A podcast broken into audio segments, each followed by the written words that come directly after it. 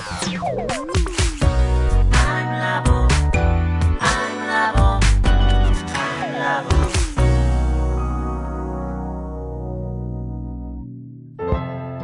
田智久のアイムラボアイデンティティ研究所。私は何者なのか、それは人類にとっての永遠のテーマ。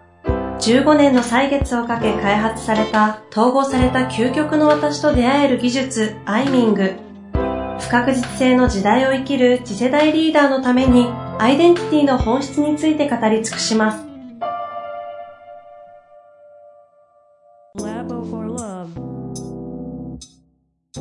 こんにちは、遠藤和樹です。生田智久のアイムラボアイデンティティ研究所。生田さん、よろしくお願いいたします。はい、えー、よろしくお願いいたします。いや、いっかげつ早いですが、覚えてますかね？前回はあの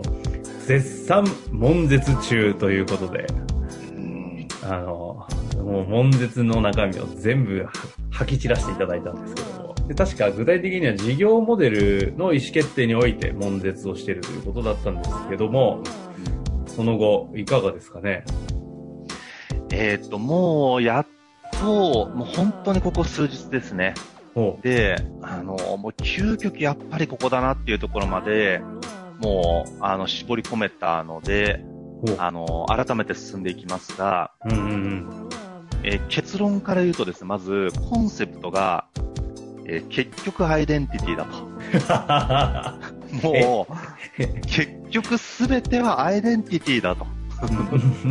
まあアイムラボやってんだからそらそうだって話なんですけど、えーえー、何周も何周もした挙句、うん、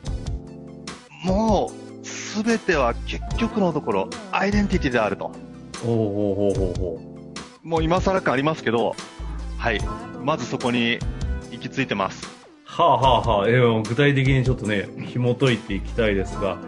はい、まあ、そもそもねこの番組がアイデンティティ研究所ですからね。そうなんですよ。何をおっしゃいますかという感じもしますけども、どういうことですか？えー、っとですねまず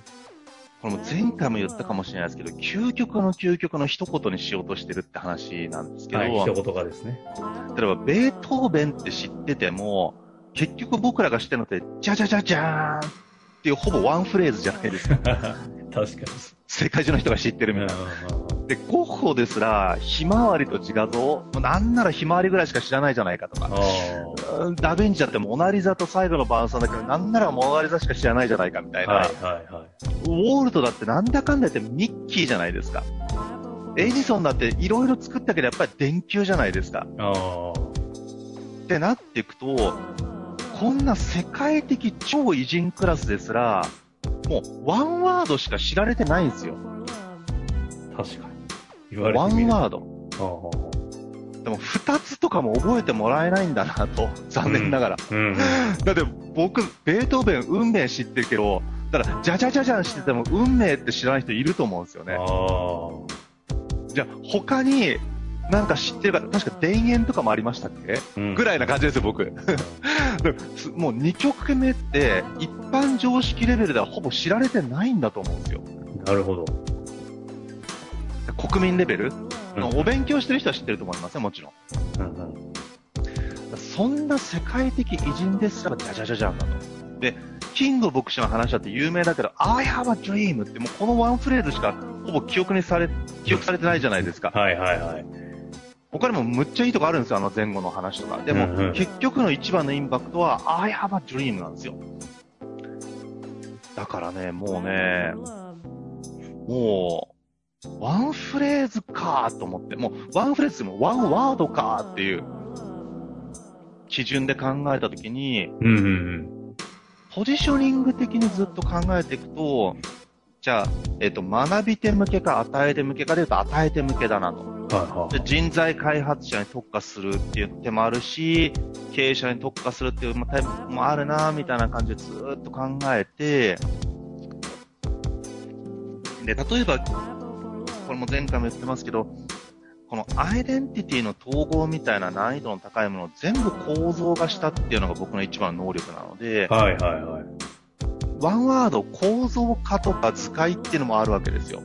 真ん中にね置こうとすると。そうです。そうすると、あの、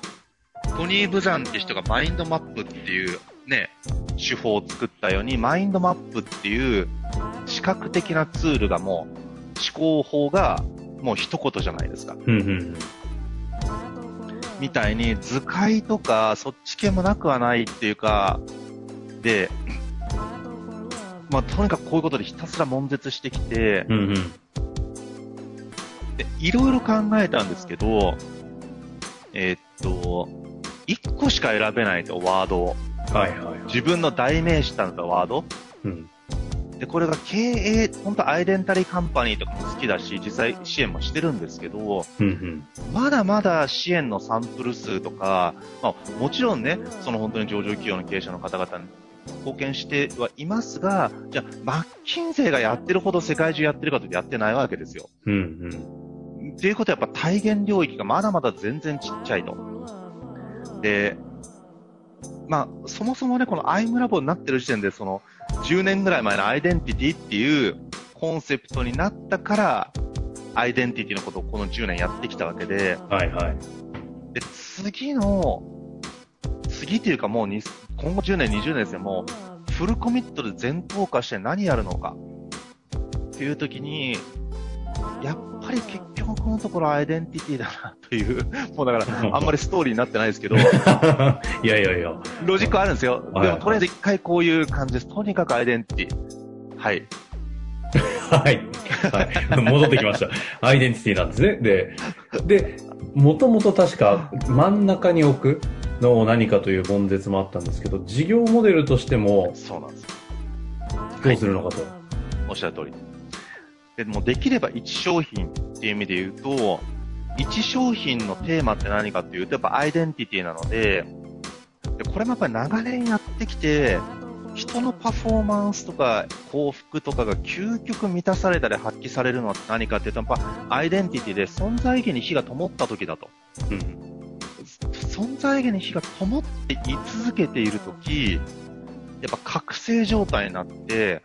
ものすっごい努力するから結果能力も身についちゃうし、高い基準でも挑戦しちゃうし、その高い基準に存在意義を持ってればですよ。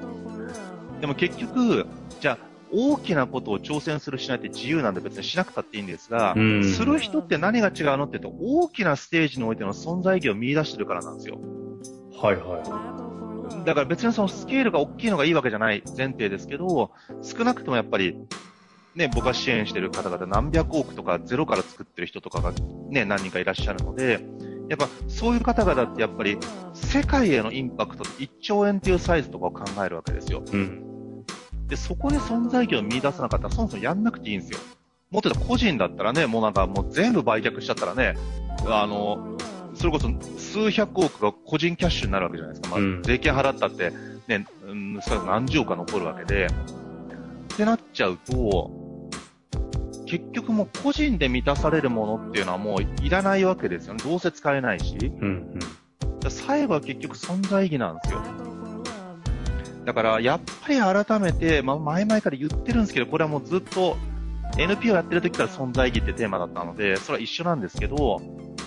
えー、自分を生きる自分を生かすっていう表現で生き生きっていうことを言ったんです昔は、うんうん、でやっぱりやっぱりやっぱり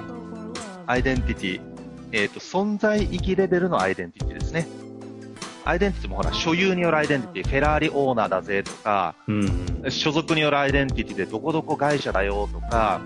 ね、フィジカルアイデンティティでこう筋肉ムキムキだぜとか、うんうんね、イケメンだぜとか美女だぜとか、これフィジカルのアイデンティティですよね。じゃなくてこう存在意義レベルのアイデンティティ、やっぱ究極はやっぱりやっぱりここだなと。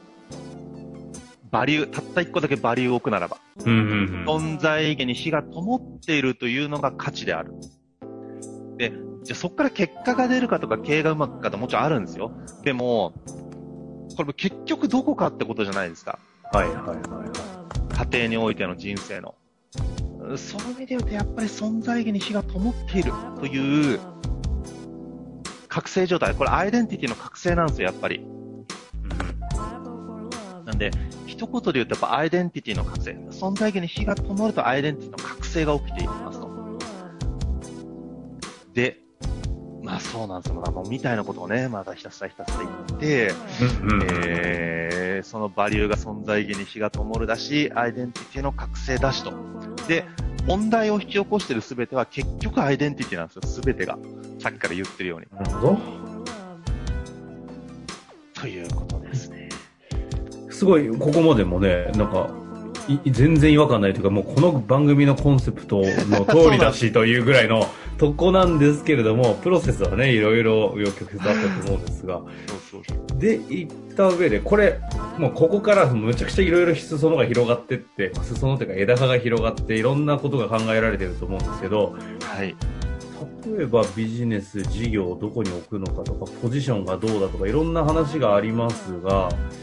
どこ行くと良さそうですかね。えーとですね、さっきちょっとビジネスの話が出たので、ビジネスを先にちょっとこれも結論なので、はいはいはい、出すといいんですけど、うん、えーと、できれば一商品にしたいというのがあるわけですよ。で、存在意義に火が灯るというバリューにおいて、自分、つまり一等将軍、万等将国で、存在意義に火が灯ってる人がそこら中にいればいいんですよ、本当に。うんうん、じゃあこれを作るためには大きくふたつなんですよ。自分の火を灯すか、人の火を灯すか。という、えっと、このふたつって捉えると、自分がリーダーをやるのか、えっと、存在意義に火を灯す、例えば、えっと、うちでいうメタマーとかセッションとか教育とか人材開発やるかの大きくふたつだなと。はいはい、なるほど。自分の火を対価にして人をね、組織作ってやったり、うん、個人で本書いてやるみたいな人もいれば、えー、存在意義に火を灯すことをミッションにセッションをやったり応援したり、うん、場を作ったりする、まあ、マネージャーもそうですけど、うんうん、このどちらかを選べますよみたいな入り口いいかなと、うんうん、あのポケモンシールドとソールドソードみたいになんか攻めと守りみたいな感じあるじゃないですか、はいはいはい、だから自分をやるか人をやるか存在意義非常にシンプル、はい、でこれで、えー、っとふたつのこう看板があったときに、うんうんうん、えーと、存在意義に火を灯すという自分用のやつと、えーと、このじゃあ今度ね、じゃあ与える人向け、えー、存在意義に火を灯す、えー、提供者、これもいち商品にするのか、これは商品ふたつに分けて存在意義という概念と一緒なんですけど、うんうん、分けるかって葛藤がずっとあったんですけど、はいはい、えーと、これはね、結論分けた方がいいなって今思ってるんですよ。うーん、なんでかというと、人材開発者に特化している、えー、研修、えーと、スクールじゃないですか、この、えー、存在意義に火を灯す支援側は。はいはいはい。と、そうですね、存在意義に自分の火を灯すってアイデンティティの統合だって話が、やっぱり、一個にまとめると情報量が多すぎるんですよ。うん。だから、存在意義に火を灯したい、提供したいという人向けは、えー、っと、もうこのコンテンツも、僕のコンテンツも全部使えるライセンスにして、あと、えー、っと、えー、人材開発者を育成するために、つまり自分用だったらそこまでいらないよっていう話があるんですよ。うんうん、つまり、例えばお医者さんに行って自分が健康になるんだったら、医学書読む必要ないじゃないですか。はいはいはい。だけど、人の健康を作ろうと思ったらもうあらゆる事例が飛んでくるんで、あらゆるものに対応しなきゃいけないから、その高度な技術が必要なんですよ。うんうん、でも自己発揮だったらエネカラーの自分のカラー、自分の得意なエネルギーを全開放すれば、えっと、いいわけです、自己発揮は。でも、うん、セッションの時には、あらゆるタイプのエネルギーとあらゆるその人のエネルギーを全方位で受け止めなければいけないので、うんうんうん、全エネルギーを扱える必要があるんですよ。なるほど。なのでやっぱこっちはだいぶヘビーになるので、まあ、イメージなんですけど、えー、っとその存在意義に火が火を灯したい人向けもで両方もどっちみちいちまん円未満のサブスクにしようと思ってたので、まあ、大体学び手向けというか存在意義に自分に火を灯したい人向けはだいたいごせんえんぜん後、うん、で、えー、存在意義に火を灯す支援をしたい人向けが、まあ、最大値きゅうせんきゅうひゃくきゅうじゅうえんとかきゅうせんきゅうひゃくはちじゅうえんとか、まあ、うん、なんかそのあたりで、ここに倍差をつけて、うん、で与えたくないって人もいるし、今ね、でも与えた方がいいけど、与えるのはそのそ自分が直接存在意義に火を灯すんじゃなくて、自分の作品を通じてやりたい人はそれでいいじゃないですか。自分に灯したい、自分の火を灯したいですよね。だし自分の作品とかサービスを通じてユーザーの火を灯す、うん、うん、仕事を通じてやる人と自分が直接誰かの存在に火を灯すっていうのの違いじゃないですか。はいはいはい。なのであのこのふたつの価格帯にして、でいや結構細かいところね、値段設定とか払い方とかもすごい葛藤しまくってるんですけど、うんうん、えっとまずネットフリックスとかをモデリングするわけですよ、うんうん、サブスクモデルでいくと。でも、えっと、まずネットフリックスとかディズニーとかはエンタメなんですよね。そうですね。でエンタメって見ちゃうしハマっちゃうので、無料いっかげつで入ってもらったら、むしろ仕事とか勉強するために意思を持たないとネットフリックスで見ちゃったドラマを延々とあといっかいで見ちゃうっていうことが起きるじゃないですか、うんうん、つまりエンタメっていうのは人が意思を持たなくっても面白いからハマっていってしまうという仕組みにおいてのサブスクモデルじゃないですか、うんうん、ところが学習とか仕事とか成長ってのはむしろ意思がむしろ必要で、そうするとライザップとか高いから絶対やるじゃないですか。なるほど。という意味で言うと無料で楽に始められるとやるぞって意思が低くてできちゃって、でもハマるから続く。でも成長は、えー、っと意思がないと続かないですよ、うんうんうん、そういう意味で言うと先にやっぱハードルがあった方がいいなと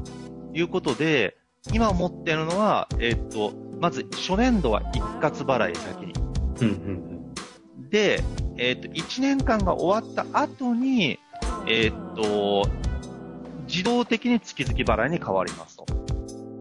でここで、えー、っとスクールとかえー、とトレーニングとかワークショップがいらない人はアプリだけっていう選択もできますよと、うんうん、いうことで初年度はもういちねん一括なんだけど、えー、にねんめから月々に変わって、でこれもいつ辞めるか分かんないじゃないですか、えー、いつ辞めらでも辞められるようにいちねんでも毎日やってむちゃくちゃ習得しましたって人はアプリだけで良くなったりするかもしれないし、うんうん、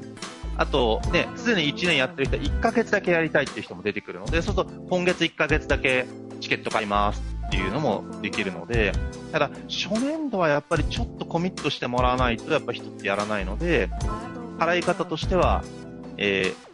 ー、モデリングはエンタメなんですけども、えー、サブスクモデルがほとんどエンタメ側が多いので、うんうん、あのー、やっぱりちょっと高く、ただ価格がもうそもそも破格になっちゃってるので、その講演とか情報系は結構他の例えばなんだろう、えー、ニュースピックスとかもそうかもしれないし、うん、スクーとかそういうところもそうなんですけど、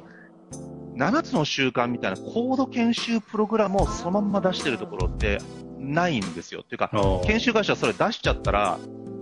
それであのいちにちひゃくまんで売ってる人たちなので、よっかでよんひゃくまんだったものをそれ, それこそねユーデミーとかでも何か出しちゃうと年商それでじゅうおく売ってたのに飛んじゃうじゃないですか。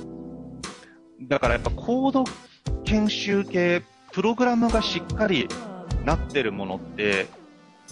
今のところ出てないですよね。ああ、自分たちの事業モデルを壊しちゃう。そうなんですよ、死んじゃうんですよ。だから講演レベルとか Tips レベルはやりやすいんですよ。にじかんに分解したものが例えば全部が統合されてないんだけどもポイントをバーッと連打する系は、